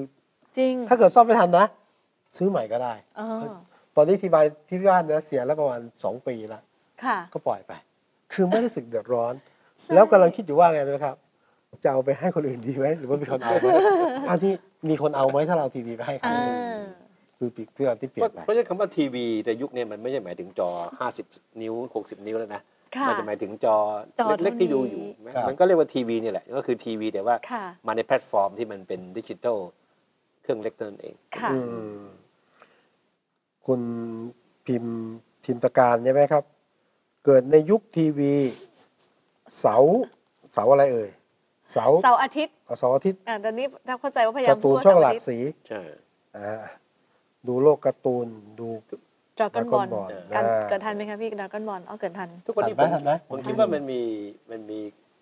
วัฒนธรรมอันหนึ่งหรือ culture อันหนึ่งที่ ค่ะ ตอนนี้มันเริ่มหายไปหมดแล้ว คือ วัฒนธรรมของการดูทีวีด้วยกัน ใช่ เออ ไม่มีแล้วไม่มีแล้ว ใช่ไหม ผม เมื่อก่อนนี้จะมี เห็นนะ ไปดูทีวีด้วยกัน ใช่ นะ ใช่ ค่ะ ไหมครับ ใช่ ลูกพ่อแม่ลูกกินข้าวพร้อมกันมาดูทีวีเพราะเมื่อก่อนทีวี แล้วก็ทะเลาะกัน จะอยู่มีเครื่องเดียว มั ใน มีครื่อ บ้าง เดียวน แล้วมันช่องจำนวนช่องมันก็มีไม่เยอะให้เลือกใช่ไหม ใช่ มันทุกวันนี้ผมว่ามันก็เป็นเป็นวัฒนธรรมที่น่ารักนะ ค่ะ อยู่ดูทีวีด้วยกัน อืม ได้ความ ค่ะ เห็นกันเนี่ยไม่มีแล้ว แล้วก็มานั่งอยู่ในโซฟา ใช่ นั่งกับ ใช่ พื้น ใช่ เกลี่ย ใช่ เกินกลาดเกินกลาด ตอนนี้ก็ดูด้วยกัน ตอนนี้ก็ดูด้วยกัน แต่ แต่ดู ค คน น ละ ละ เค เค รื่ รื่ อ อง ง ดูกันคนละเครื่อง จริงค่ะ เออ พอคุณเทพชัยอย่างพูดถึงว่าไอ้ดูทีวีด้วยกันน้อยลงอ้อก็นึกถึงที่บ้านว่าเอ้ยไอ้ห้องที่เคยเรานั่งดูทีวีเดี๋ยวนี้แทบจะไม่ได้ใช้แล้ว จะมีแบบเป็นโอกาสพิเศษเท่านั้นเอง ดูได้ ใช่ อันนี้มีมีอุ้ยนี่เห็นไหมเขียนมาเต็ม นี่ครับ เลย นี่บอกว่าคุณอ่าคุณแมวหรือคุณเหมียวเนี่ยนะคะอ่าดูข่าวค่ะ ดูหนังฝรั่งจริง ๆ คิดว่ารายการพาไปทานพาไปเที่ยวเยอะมาก แต่เนื้อหาและรูปแบบรายการซ้ำๆกันหมดนะคะ ครับ คุณกิติบอกก็ดูน้อยลงมาก เพราะช้ากว่าฟีดข่าวบน Facebook ครับ อื้อหือนี่นี่คุณสุกิตนี่นี่นี่คนนี้ คุณ ก็ต้อง สุกิ มา ตต้อ อง วยพี่แน่นอนเลย อ่า ไม่ดูแล้วครับ ฟังแต่วิทยุ 96.5 ตอน 5 โมงครึ่ง ก็รู้ ว้าว เรื่องราวประจำวันครบหมดแล้ว โอ้โห เพราะรถติดอยู่ ติดอยู่วันไหนรถไม่ คุณทพ ติด ชั เนี่ย ไม่ต้องขยายความก็ได้ วันไหนรถไม่ติดไม่มีแฟนเพลงเลย ไม่มีแฟนคลับเลย รถติดก็เลยฝากของคุณ ค่ะ ครับเออ คุณธนพงศ์บอกว่า แต่ก่อนเสียค่า SMS รับข่าวสารประจำทุกวันเมื่อ Twitter เติบโตแทบจะเลิกดูทีวีไปเลย ข่าวสารทาง Twitter ยังมีความน่าเชื่อถือกว่า Facebook แล้วก็เว็บไซต์จริง ครับ หรือเปล่าคะ คุณสมควรยกนิ้วโป้งมาให้นะฮะ คุณธนพงศ์ใช่ไหมครับ ทีวีไว้ดูหนังให้สบายตาเต็มจอ เท่านั้นในโอกาสพิเศษ อื้อหือโอกาสพิเศษเล ใช่ ย ผมว่านี่คือความเปลี่ยนแปลงที่ที่ ค่ะ สำคัญมาก เพราะว่าการดูทีวีเนี่ยมันเป็นวัฒนธรรมนะครับ แล้วไอ้สิ่งที่ปรากฏบนจอทีวีเนี่ยมันเป็นตัวกำหนดวิถีชีวิตคน อืม ในอดีตนะ บทสนทนา บทสน ที่ ท เราจะ นา มี นะครับสินค้าที่ใช้บริการ ค่ะ ที่ใช้การมองโลก การชอบไม่ชอบอะไรเนี่ยเมื่อก่อนเนี่ยทีวีนี่เป็นตัวกำหนด เพราะมันให้ทั้งเสียงให้ทั้งอารมณ์ทั้งหลายเนี่ย ค่ะ แต่ตอนเนี้ยทีวีบทบาทนั้นผมก็เชื่อว่ายังมีอยู่นะ แต่ว่ามันจะถูกไอ้สื่อใหม่เนี่ยเป็นตัวกำหนดมาซะก่อนแล้ว ครับ เพราะว่ามันเร็วกว่าใช่ไหมครับ แล้วภาษาที่ใช้เนี่ยมันสร้างอารมณ์ได้ ค่ะ มากกว่า อืม แล้วการมีส่วนร่วมในการแสดงความเห็นมันก็มีมากกว่า เพราะฉะนั้นผมคิดว่านี่คือนี่คือไอ้ไอ้แพลตฟอร์มหรือเครื่องมือทางด้านการสื่อสารเนี่ยที่ ครับ ผมคิดว่ามันเข้ามาทดแทนทีวีในแง่ของการสร้าง อืม กระแสสร้างความรู้สึกหรือว่ากำหนดแนวแนวคิดในเชิงวัฒนธรรมหรือวิถีชีวิตคน ครับผม จะซ้ำไปใช่ไหม อาจจะมีเฉพาะกิจมั้งก็อย่างนี้เนี่ยคุณการนะ คุณการ บุ ไร พเพ ทอง สันนิวาสทำให้บรรยากาศดูทีวีร่วมกันกลับมาอีกครั้งหนึ่งแต่ก็แต่ก็หายไปแล้วนะครับ ค่ะ คุณหลิวครับเป็นคนรุ่นเก่า พยายามจะตามการสื่อสารแบบให้เข้าใจ อืมชัดเจนแล้วแล้วต่อไปจะเป็นไงอ่ะสื่อบ้านเราอะ เออ แต่ผมคิดว่าทุกประเทศก็กำลังเจอปัญหาแบบนี้แหละ ผมว่ามันมันคงไม่มันคงไม่ใช่เป็นวิกฤตอะไรใหญ่โตนะ มันก็เป็นส่วนหนึ่งของการเปลี่ยนแปลงการพัฒนาไป เพียงแต่ว่าไอ้ช่วงเนี้ยมันไม่ใช่เรื่องของสื่ออย่างเดียวแล้ว เพราะว่าถ้าสื่อเมื่อก่อนเนี่ยมันจะวงความหมายมันจะค่อนข้างจะแคบกว่าปัจจุบันนี้ ค่ะ คำว่าสื่อทุกวันนี้มันมันไปแตะชีวิตคนเกือบทั้งสังคมแล้วล่ะว่าะสื่อนี้ทุกคนเป็นสื่อได้หมด อืม ใช่ไหมแล้วไอไอการสื่อสารเนี่ยมันไม่จำเป็นต้องเป็นองค์กรสื่อแล้วทุกวันนี้ถึงจะสื่อสารอะไรได้เนี่ยผมคิดว่ามันมันคงจะสังคมเนี่ยคงจะต้องปรับทัศนคติต่อการมองสื่อแล้ว อืม มันมันคงไม่เหมือนที่ผ่านมาแล้วล่ะ แล้วถ้างั้นอีกต่อไปจะไม่ไม่จำเป็นต้องมีสำนักข่าวใช่ไหมหรือว่าช่องนู้นช่องนี้อะไรเงี้ย แต่ผมผมว่าความท้าทายอยู่ตรงนี้ไงว่าสื่อกระแสหลักที่มีอยู่โดยเฉ ครับ พาะหนังสือพิมพ์ทีวีจะทำตัวยังไง ให้มีบทบาทที่มีความหมายต่อสังคมต่อไป คือในปัจจุบันเนี่ยอย่างน้อยผมยังเชื่อว่า สื่อกระแสหลักหนังสือพิมพ์ทีวีวิทยุเนี่ยก็ยังเป็นสื่อที่ประชาชนให้ความเชื่อถือมากกว่าสื่ออื่นๆนะครับ ค่ะ สื่อทางโซเชียลใช่ไหมครับ ใช่ พูดดูง่ายๆเลยตอนถ้ามีเรื่องใหญ่ ๆ เกิดขึ้นมาตูมเนี่ยแน่นอนความตื่นเต้นจะเกิดขึ้นกับทวิตที่มาอันแรกไลน์ที่มาอันแรก แต่ว่าทุกคนจะวิ่งกันไปหาสื่อกระแสหลักก่อนไหมจริงหรือเปล่า ว่า เอาจริงหรือเปล่า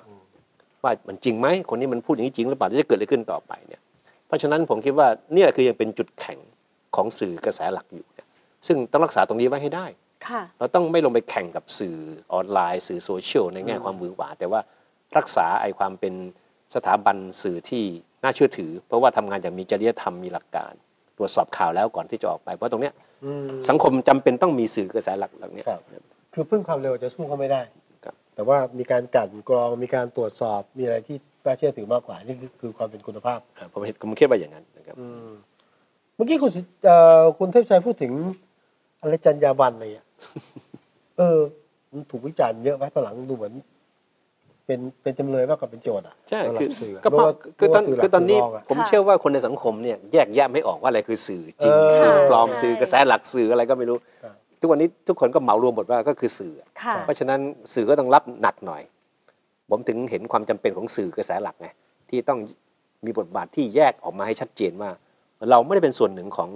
ของสิ่งที่นักวิชาการทางด้านนิเทศศาสตร์อเมริกันเขาเรียกว่าเสียงอื้ออึง ค่ะ ที่ทุกวันนี้มันเต็มไปหมดนะโลกโซเชียลมีเดียมันเป็นโลกของเสียงที่อื้ออึงเนี่ย อืม หน้าที่สื่อสลักคือแยกแยะยังไงกับเสียงที่มีเหตุมีผล อืม เสียงที่มีความหมายเนี่ยออกมาจากเสียงอื้ออึงทั้งหลายเนี่ย ค่ะ นะแยกขยะออกจาก ออกจากแยกแล้วเอาขยะทิ้งด้วยนะ อย่าทิ้งด้วยนะ ไม่ใช่เอาขยะไปขึ้นข้างบน ค่ะ วันนี้นี่เนี่ยสื่อสลักบทบาทต้องตรงนี้แหละ ใช่ เพราะทุกวันนี้มันโซเชียลมีเดียมันเป็นโลกที่เสียงอื้ออึงใช่ไหม ค่ะ แต่ไม่หมดใครพูดอะไรก็ไม่รู้เนี่ยถ้าสื่อกระแสหลักได้กลายเป็นส่วนหนึ่งของเสียงอื้ออึงเหล่านี้เนี่ยมันก็ยิ่งไปกันใหญ่เลย ค่ะ หน้าที่เราก็คือต้องแยกแยะเอาเสียงของเหตุและผลออกมา อืม ให้คนได้รับรู้เสียงที่มีสาระออกมาให้คนรับรู้นะครั ค่ะ บ คุณการคุณการพี่การไตรทองค่ะถามมาอีกอีกอันหนึ่ง อันนี้ ครับ น่าสนใจมากถามคุณเทพชัยค่ะว่า มีความเห็นยังไงครับว่ากระแสที่ปัจจุบันสื่อบางครั้งไม่ใช่ทางออกของสังคม แต่กลับเป็นภาระของสังคมด้วยซ้ำไป หรือบางทีเป็นภัยสังคมด้วยซ้ำโดยเฉพาะพวกข่าวโคมลอยแล้วก็เฟกนิวส์ อืม นั่นผมว่านี่คือปัญปัญหาหรือความท้าทายที่ที่เกือบทุกสังคมในโลกนี้เผชิญอยู่นะครับ อย่างในอเมริกาตอนเนี้ย ค่ะ ทะเลาะกับรัสเซียของรัสเซียก็เรื่องเฟกนิวเรื่องของกา เย ร อะมากทั่วโลก ของการ ค่ะ ใช้สื่อไอ้พวกเนี้ยเป็นเครื่องมือในการเอ่อหวังผลทางการเมืองเนี่ย ครับ ผมคิดว่ามันเราเราคงหลีกหนีไอ้ความเปลี่ยนแปลงพวกนี้ไม่ได้ใช่ไหมครับผมคิดว่าโอเคดีแล้วล่ะพอมันมีเทคโนโลยีการสื่อสารสมัยใหม่ มีสื่อมากมายให้เลือกเนี่ย ก็คนใช้ทางเลือกที่หลากหลายเหล่านี้ให้เป็นประโยชน์ซะอย่าไปเชื่อ ค่ะ ข่าวแค่กระแสเดียวหรือแหล่งเดียวสองแหล่งที่เราเห็นนั่นเอง เพราะฉะนั้นเรามองนี่เป็นโอกาส ถ้ามันมีมากเราจะมองว่ามันเยอะแยะเหลือเกินมันสับสนเหลือเกินแต่ว่า ครับ การมีมากก็ทำให้เรามีโอกาสในการที่จะเปรียบเทียบ ในการที่จะดูว่าอะไรมันใช่อะไรไม่ใช่อย่างไรด้วยการตรวจสอบกลับไปกลับมาได้ อืม นี่นอกจากตรวจสอบแล้ว ถ้าเป็นคนที่บริโภคสื่อดูสื่อฟังสื่ออ่านสื่อเนี่ยนะครับก็เห็นว่าเอ้ยสื่อนี้ใช้ไม่ได้อะ อืม สื่อนี้มันเป็นพิษสื่อนี้เราขยะมาใส่ อืม เราในแง่ผู้บริโภคนะจะทำอะไรได้บ้างกับสื่อจะทำอะไรได้บ้างมากแค่ไหนกับสื่อ นั่นแหละ ไม่ผมก็จริง เออ พูดพวกมีอาวุธที่สำคัญที่สุดก็คือเราไม่ดูคือจะดูหรือไม่ดูจะซื้อหรือไม่ซื้ออยู่ที่เรานะใช่ไหมแต่ว่าที่ผมคิดว่าสำคัญยิ่งกว่านั้น ผมคิดว่านี่เป็นประเด็นสังคมที่มันใหญ่มาก ทุกสังคมเผชิญเรื่องนี้อยู่เนี่ยผมคิดว่ามันต้องกลับมาดูสังคมของเราว่าเราเตรียมไว้ให้คนของเราเนี่ยรับกับสิ่งเหล่านี้พร้อมแค่ไหน ซึ่งหมายความว่าต้องกลับไปดูตั้งแต่ระบบการศึกษาบ้านเรา ในระบบครอบครัวของเราเนี่ยเราทำให้คนที่จะเป็นอนาคตของเราคือลูกหลานเนี่ย เขาพร้อมที่จะเผชิญกับไอความเปลี่ยนแปลงของสื่อมากน้อยแค่ไหน อืม ผมยังคิดเลยว่าจากนี้ไปเนี่ยเรื่องนิเทศศาสตร์นะ ค่ะ มันไม่ควรจะสอนกันในระดับปริญญาตรีอย่างเดียวแล้ว ต้องสอนด้วยตั้งแต่ประถม มัน เหรอ เพราะว่านิเพราะว่านิเทศศาสตร์เนี่ยทุกวันนี้มันมันกลายเป็นส่วนหนึ่งของวิถีชีวิตคนไปแล้วอะ่ะ ค่ะ คุณสามารถเป็นนักสื่อสารจะจะถูกต้องหรือไม่ถูกต้องไม่รู้ตั้งสิบสองขวบคุณก็เขียนวิจารณ์คนมีความเห็นเรียบร้อยแล้ว สื่อสาร ค่ะ หมดแล้วเนี่ย คุณเรียนรู้ในการสื่อสาร แต่ว่าคุณไม่เข้าใจเรื่องความรับผิดชอบที่มีต่อสังคม อืม ใช่ไหมผมว่าตรงเนี้ยความจริงสิ่งเหล่าเนี้ยความรับผิดชอบต่อสังคมมันเผลอๆมันสำคัญกว่าเรื่อง ใช่ สิ่งที่คุณต้องการ ใช่ แสดงออกอะเพราะฉะนั้นสิ่งสังคมมันมาสอนกันตอนปริญญาตรีเนี่ยมันช้าไป ไม่ สำห ได้ รับใช่ไหมคุณต้องกลับไปดูแบบอนุบาลปฐมไม่ซ้ำไปว่าการที่คุณจะแสดงอะไรออกไป หรือก่อนที่คุณคุณต้องคิดว่าผลกระทบที่ออกไปมันคืออะไร และก่อนและก่อนที่คุณจะรับรู้ข่าวสาร แล้วก็เชื่อมันเนี่ยคุณต้องตรวจสอบอะไรก่อน ซึ่งก็หมายความว่าไอ้สิ่งที่คนในวงการสื่อเรียกว่าความตื่นรู้ทางด้านสื่อ ความตื่นตัวทางด้านสื่อหรือมีดีริทเรซีเนี่ย ค่ะ ไม่ใช่มาสอนกันตอน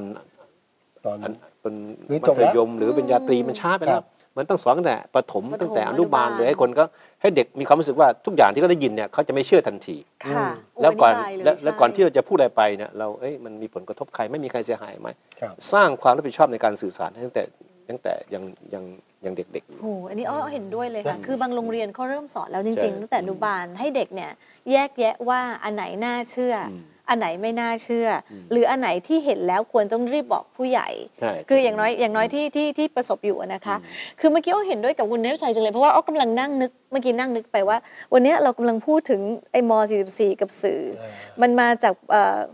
business model ที่ที่ไม่ใช่ตอบโจทย์อนาคต มันมาจากแนวคิดที่ทุกอย่างต้อง centralize มาอยู่จุดจุด ครับ หนึ่ง แต่วันนี้ทุกคนเป็นสื่อได้เหมือน i news i cnn อืม ตั้งแต่เราเองก็เป็นแบบ ครับ นั้น มันน่าจะมีคิดถึงว่า เอะเราจะต้องสร้างแมคแคนิซึมหรือกลไกในสังคมที่เอาละทุกคนเป็นสื่อพวกเรารู้แล้ว แต่เราจะสร้างยังไงให้เขาผลิตข้อมูลหรือข่าวสารออกมาที่รับผิดชอบต่อสังคม มันกลายเป็นเขาเรียกอะไรนะคะความรับผิดชอบของพลเมืองอีกอีกอันหนึ่งที่เราต้องใส่ในบทเรียนตั้งแต่เด็ก ใช่ก็ตอนที่มาร์คซักเบิร์กคิดเป็น Facebook ขึ้นมาเนี่ย ค่ะ ความฝันเขาก็คือการให้ Facebook เป็นเครื่องมือในการเชื่อมโยงผู้คนในสังคมทำให้คนได้เรียนรู้ศึกษาขยายการรับรู้ทั้งหลายเนี่ยนั่นคือความใฝ่ฝันเขาซึ่งมันก็เกิดขึ้นจริงนะ ค่ะ เพราะว่า Facebook ก็มีส่วนในการทำให้คนมีพลังมากขึ้นในการผลักดันในการสื่อสารในการเปลี่ยนแปลง แต่ว่าสิ่งนี้ก็คาดไม่ถึงว่า Facebook ก็อีกด้านหนึ่งก็กลายเป็นเครื่องมือกับคนที่ไม่หวังดี หรือคนที่ต้องการจะใช้ประโยชน์จากมันเพื่อผลประโยชน์ส่วนตัวหรือสร้างความวุ่นวายเนี่ย ค่ะ มันก็เลยทำให้มันก็อีกด้านหนึ่งของมันก็โผล่ขึ้นมาผมว่ามันแน่นอนมันก็ทุกอย่างก็มีสองด้านใช่ไหมเพียงแต่ว่าจากนี้ไปเราจะจะสร้างกลไกหรือวิธีการยังไงในการจัดการกับด้านเลวของมันด้านไม่ดีของมันเนี่ยให้มันมีผลกระทบให้น้อยลงกว่าที่มีอยู่ปัจจุบันนี้ ครับ การมีกฎหมายกำกับก็จะเป็นทางออกทางหนึ่งนะครับ ซึ่งก็แน่นอนเป็นสิ่งที่คนที่ความคิดเสรีจะไม่เห็นด้วยนะครับ อืม แต่ว่ามันก็หลีกเลี่ยงไม่ได้อย่างเยอรมันเนี่ยเขาก็ออกกฎหมายมาค่อนข้างรุนแรงมาก แล้วสภาพยุโรปก็กำลังจะออกกฎหมายอยู่เห เดี๋ มื ว อน เกิดกัน ให้ฟังหน่อย อย่างเช่นของเยอรมันเนี่ยเขากฎหมายก็รุนแรงมากเลยว่า สมมุติมีคนโพสต์ข้อความใน Facebook เนื้อหาเข้าข่ายสร้างก่อให้เกิดความเกลียดชัง อืม นะครับแล้วหน่วยงานที่เกี่ยวข้องมีคำสั่งไป Facebook ว่าให้เอาข่าวนี้ออกภายในหนึ่งวัน ครับ หรือกี่ชั่วโมงแล้วแต่นะแล้วก็ให้เดทไลน์มาเลยถ้าไม่เอาออกนะภายในเท่าไหร่เนี่ยคุณโดนปรับเป็นเป็นเป็นเงินไทยนี่เป็น อืม ร้อยร้อยล้านพันล้านบาทเลยนะ อีกมุมหนึ่งผมเห็นตอนนี้คนเริ่มเรียกร้องนะ ค่ะ ทวิตเตอร์เฟซบุ๊กเลยก็ตามแต่เนี่ยเปิดพื้นที่ให้มีการทำข่าวเฟกนิว หรือเปิดพื้นที่ให้มีการโจมตีกันและกันนะ ให้มันรู้ไปเลยว่านี่คือ เออคนบอกว่านี่ นี่คือสนามมวย เฟซบุ๊ก เขาต้องชกกันละใช่ไหม เฟซบุ๊กคือเปิดพื้นที่นะแต่ว่าทำไมอยู่ไม่รับผิดชอบต้องมีการกลั่นกรองตรวจหรือเปล่าวันนี้ก็ ค่ะ ก็มาแรงนะก็มาแรง ค่ะ นะบางทีก็เป็นพื้นที่ที่ห้ามหันทางการเมืองของใครต่อ ใช่ ใครเหมือนกัน ใช่ค่ะใช่ ฟังแล้วเหนื่อยไหมมีความหวังไหม แล้วยังมีต้องมีความ เดี๋ยวน้องๆบอกว่าไม่เอาละไม่อยากเป็นสื่อมวลชนละ อันนี้ดีคุณธนัท ครับ พงศ์บอกว่าอาจารย์วรัตน์แห่งนิด้าเคยบอกว่า ยุคนี้จรรยาบรรณควรมีอยู่กับทุกคนไม่เฉพาะสื่ออย่างเดียวเท่า ถูก นั้น ต้องครับ อันนี้ชัดเจนมาก จริง ๆ แล้วเวลาพูดถึงจรรยาบรรณเนี่ยมันไม่ใช่เป็นจรรยาบรรณที่คนทำสื่อต้องทำตามอย่างเดียวนะ ค่ะ จรรยาบรรณนี่คือมาตรฐานที่คนในสังคม ใช้วัดสื่อกำกับสื่อนะ อืม ที่ถูกต้องควรเป็นอย่างนั้นนะ ค่ะ สังคมต้องเป็นคนแคร์เรื่องจรรยาบรรณ อืม มากกว่าคนทำสื่อ ใช่ ค่ะ สังคมต้องบอกสื่อได้ว่าเฮ้ยอยู่ทำอย่างนี้นะรายงานข่าวแบบนี้ ไม่ได้ พาดหัวงี้มันผิด สังคมต้องเป็นคนใช้จรรยาบรรณนี้ตรวจสอบสื่อ อืม เนี่ยผมเชื่อว่าจรรยาบรรณบางทีไม่ใช่บางทีหรอกสำคัญกับกฎหมาย ค่ะ ผมบอกว่าไม่ผิดกฎหมาย ใช่ อืม แต่มันมันผิดทำนองคงธรรมอ่ะ อืม ไอสิ่งที่คุณนำเสนอบางทีมัน ใช่ ฆ่าคนทำร้ายคนยิ่งก ผ ว่าม กฎหาย จำได้เลยวัน ผมเริ่มทำงานที่เนชั่นใหม่ ๆ เมื่อแหมอย่าบอกกี่ปีมาแล้ว สามสิบกว่าปีมาแล้ว แล้วผมเจอสถานการณ์ที่ทำให้ผมรู้เลยว่าคำว่าจรรยาบรรณแปลว่าอะไร ก็ผมเข้าไปทำงานสักเดือนหนึ่งเนี่ยมันวันรุ่งขึ้นวันรุ่งขึ้นก็มีเหมือนหน้าหนึ่งของหนังสือพิมพ์ฉบับหนึ่ง ก็มีภาพนักข่าวห้าหกคน ล้อมโต๊ะที่บ้านนักการเมืองคนหนึ่ง ค่ะ นักการเมืองคนนี้กำลังแจกเงินนักข่าวอยู่นะนะแล้วมีภาพแบบแจกเงินเลยนะถ้าตีพิมพ์เลยนะแล้วนั้นก็มีนักข่าวของเนชั่นคนหนึ่งอยู่ด้วย โอ้ แต่ไม่ได้เป็นคนรับเงินอยู่นะแต่อยู่ในกลุ่มนั้นอยู่ ค่ะ แต่ข้อเท็จจริงคือว่าทุกคนก็รับเงินจากนักการเมืองคนนี้ เขาก็อธิบายว่าวันนั้นเนี่ยเป็นวันเกิดเขาก็ชวนนักข่าวมาทำข่าวที่บ้าน อืม แล้วก็เห็นนักข่าวชอบว่างๆก็เล่นไพ่กันก็เลยให้เงินกันเล่นไพ่กันแจม อ่า ของเนชั่นก็ให้นักข่าวคนนั้นออกทันทีเล โอ้ ยแต่ว่าอีกฉบับอื่นก็ไม่เห็นมีใครเกิดมืออะไรขึ้นเขาบอกว่าเรื่องธรรมดาเป็นนักการเมืองก็ ก็ต้อง ผมว่า ให้ ผมว่านี่จรรยาบรรณนี่เป็นเรื่องสำคัญมากว่า อ่า ถ้านักถ้าพูดตรงๆ ถ้านักข่าวรับเงินจากนักการเมืองได้แบบนั้นเนี่ย ความน่าเชื่อถือมันอยู่ตรงไหนอะ อืม ใช่ ผมมีอันหนึ่งคล้ายๆกัน ค่ะ จำไม่ได้ว่างานอะไรนะ ของนักการเมืองใหญ่ซึ่งตอนหลังเป็นนายกรัฐมนตรี ตอนนี้อยู่ต่างประเทศ ก็นอน ไม่มีกี่คนในประเทศไทย ฟัง ที่นัก อยู่อะ ที่อดีตนักอยู่ต่างประเทศเดี๋ยวมึงขึ้นหน่อยดิ เขาไปเที่ยวตอนนี้หรือไม่ใช่ ตอน ไม่ นี้ อยู่ แต่ว่าไม่ได้อยู่เมืองไทย มีมีไม่กี่คนนะผมว่านะ แต่ตอนนั้นเป็นนักธุรกิจนะ อ้าว ก็คือมี มันจะชัดกว่านี้ได้ไง มีเค้กก้อนหนึ่งเอาคือเพิ่งน่าจะเป็นงานแต่งเทสอะไรประมาณเนี้ยนะของคุณสี่อะ ค่ะค่ะ แล้วก็ให้ตัดเค้ก ค่ะ นักข่าวก็ไปตัดเค้กแย่งกันไปตัดอะ ค่ะ เค้กแต่ละชิ้นมีอะไรรู้ไหมครับ มีทองอ่ะบ อ อก ยู่ว่าในอยู่ในเค้กเหรอ อยู่ในเค้กอ่ะ โอ้โห อันนี้ตัวชี้วัดแหละครับ โอ้ นักข่าวบางคนบอกเฮ้ยได้ก็กลับไปนะ โอ้ อืม บางคนก็พอกลับไปที่หัวหน้าบอกเฮ้ยมึงเอาไปคืน เออ โอ้ ไม่ใช่นะบางคนก็บอกว่าก็ ส่งหัวหน้าต่อ เออ อะไรเงี้ยนะ แล้วมันก็เถียงกันเยอะว่าต อ๋อก ลง เหรอคะอ๋อ เรื่อง มี นี้ ยุค นี่ มี นี่คือเรื่องจริงครับ อ๋อเหรอ มันมันตกมัน แล้วตอนนั้นคุณไม่ได้ตัด มั ด้ น วย เป็น เขาด้วยใช่ไหม ข่าวไว้เหรอคะ เอ่อผมไม่ได้อยู่ในเหตุการณ์แต่ว่าฟังดูว่า มันก็ชี้วัดไงครับว่า อ๋อ ไอ้เนี่ยเป็นเรื่องของ อืม เขาเรียกจะเรียกว่าจรรยาบรรณไหม ใช่ ใช่ อืม หรือจริยธรรมของแต่ละคนหรือของหัวหน้าแต่ละแห่งว่าจะเอาไงอะ ค่ะ ใช่ เออบางคนอะไรบางคนเอาไปคืนแล้วโกรธ ใช่มันมี บางคนก็มีบาง เพื่คอน นก็ เพื่เก็อนบ เพื่อน ไว้ใส่เพื่อกนระเป๋า ไอคนที่โกรธคือเพื่อนเพื่อนๆคุณคืนมาทำไมเสียหมด เออ ทำไมทางนี้ เอออย่างนี้อะนะครั โอ้ บ แต่ผมว่านักข่าวจะเจอสถานการณ์ที่ท้าทายเรื่องจริยธรรมเนี่ย เยอะมาก ตลอดเวลา อันนี้ก็เป็นแค่ตัวอย่างแบบเด่นชัดนะคือ ค่ะ แต่ ค่ะ แบบนี้มันแบบโจงแจ้งเลยเนี่ย โอ้ แต่ที่มันไม่โจงแจ้งคือมีผลประโยชน์ทับซ้อนแอบแฝงกันอยู่เนี่ยยิ่งไปกันใหญ่เลยนะครับ ครับ หรือตอนนี้เนี่ยไม่ใช่ตอนตอนไหนอะไรก็เห็นนะ ถ้าเราไม่แยกแยะเช่น ข่าวเหมือนกับขุดคุยเรื่องไม่ชอบทำนะ อืม ออกมาโจมตีความไม่ถูกต้อง อืม เราก็ดูดีนะ แต่เบื้องลึกก็คือไปรับผลประโยชน์จากฝ่ายหนึ่งผู้โจมตีอีกฝ่ายหนึ่ง เออ ค่ะ อันนี้ก็เป็นเรื่องของจริยธรรมจรรยาบรรณเหมือนกันนะ อืม ทำเหมือนดูดี เออ แต่ว่าไม่เป็นไรผมว่าจริงๆสื่อมวลชนก็อย่างเงี้ยก็ต้องอยู่บนพื้นฐานของการถูกตรวจสอบ อืม ถูกเช็คนะครับ ยิ่ง แต่แต่ที่สำคัญคือนักข่าวอาวุโสหรือบกที่เข้าใจเรื่องพวกนี้ ค เนี่ รั ย บ ต้องอบรมสั่งสอนนักข่าวรุ่นใหม่ให้เห็นว่าสิ่งเหล่านี้มันถูกหรือผิดควรหรือไม่ควรทำ ครับ ค่ะ ค่ะ ทิ้งท้าย ไล่มามองไม่เห็นหรอกนะ อ่า ไปก่อน น้องก็บอกว่าเลิกได้แล้ว โอ้ยแต่วันนี้ได้ข้อมูลแล้วก็ ครับ เอ่อผู้ที่เข้าร่วมมาให้ความคิดเห็นนี่ฮาร์ดคอร์สายแข็งกันทั้งนั้นฮะแล้วก็แบบว่าคนที่เข้าใจแล้วว่าเรามีแนวร่วมที่อยากจะเห็น ใช่ สื่อคุณภาพดี ครับ เราเองเราก็ต้องทำตัวเป็นพลเมือง สุด ที่ ท้าย มี นี่ คุ คือ ณภาพด้ว ผ ย มก็อากเห็นเห็นคนในสังคมตื่นตัวเรื่องสื่อ ค่ะ ผมคิด ครับ ว่า การวิพากษ์วิจารณ์สื่อเนี่ยควรจะกลายเป็นเรื่องปกติของคนในสังคม ค่ะ ไม่ต้องไปเชื่อสื่อ ไม่ต้องไปสู่คกสื่อเพราะสื่อก็มีหน้าที่ของเขาในการให้ ค่ะ ข้อมูลข่าวสารในการแสดงความเห็นในการรายงานข่าว ครับ มีโอกาสที่จะผิดพลาดโอกาสที่จะ อืม หลงระเริงหลงทางไปก็มีสังคมต้องตรวจสอบ ถ้าสังคมช่างมันปล่อยมันไปเถอะสื่อเป็นก็เรื่องมันก็มันมันแย่มันแย่แน่ ครับอ่ะทั้งหมดของทอ l กทูเกเตอร์วันนี้กับคุณเทพชัยหย่องนะครับ ค่ะ ดรการดีและผมวิสุทธ์แล้วก็พลัดหน้าพบกันเช่นเคยนะครับกับทอ l กทูเกเตอร์สวัสดีครับ สวัสดี สวัสดี ค่ะ ครั ขอบบพระคุณค่ะ ขอบคุณครับ